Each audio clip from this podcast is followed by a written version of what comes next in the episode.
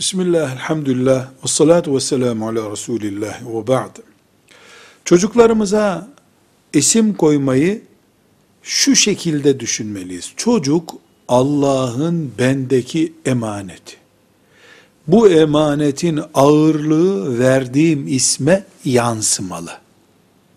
Bu sebeple ilk görev olarak isim koymayı uygularken Müslüman kimliğimizi, iç hasretlerimizi isme yansıtmalıyız. Ama illa sahabe ismi olacak diye bir şart yok.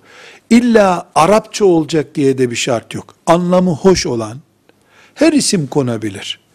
Mesela sahabe isimleri olsa daha güzel olur. Kur'an-ı Kerim'de övülen insanların ismi olsa daha güzel olur. Ama bu bir şart değildir telaffuz açısından bazı isimlerin telaffuzu zordur. Mesela Arapça bilmeyenin tekrar edemeyeceği aynlı isimler zor mesela.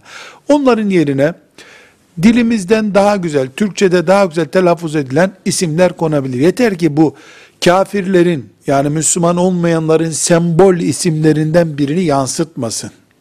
Ve de imani hassasiyetlerimiz açısından sıkıntılı bir isim olmasın. mesela meleklere e, imanımız bizim temel iman unsurlarındandır. Kız çocuklarına melek denmesi doğru değildir. Bu gibi hassasiyetlere dikkat edilmeli. Velhamdülillahi Rabbil Alemin.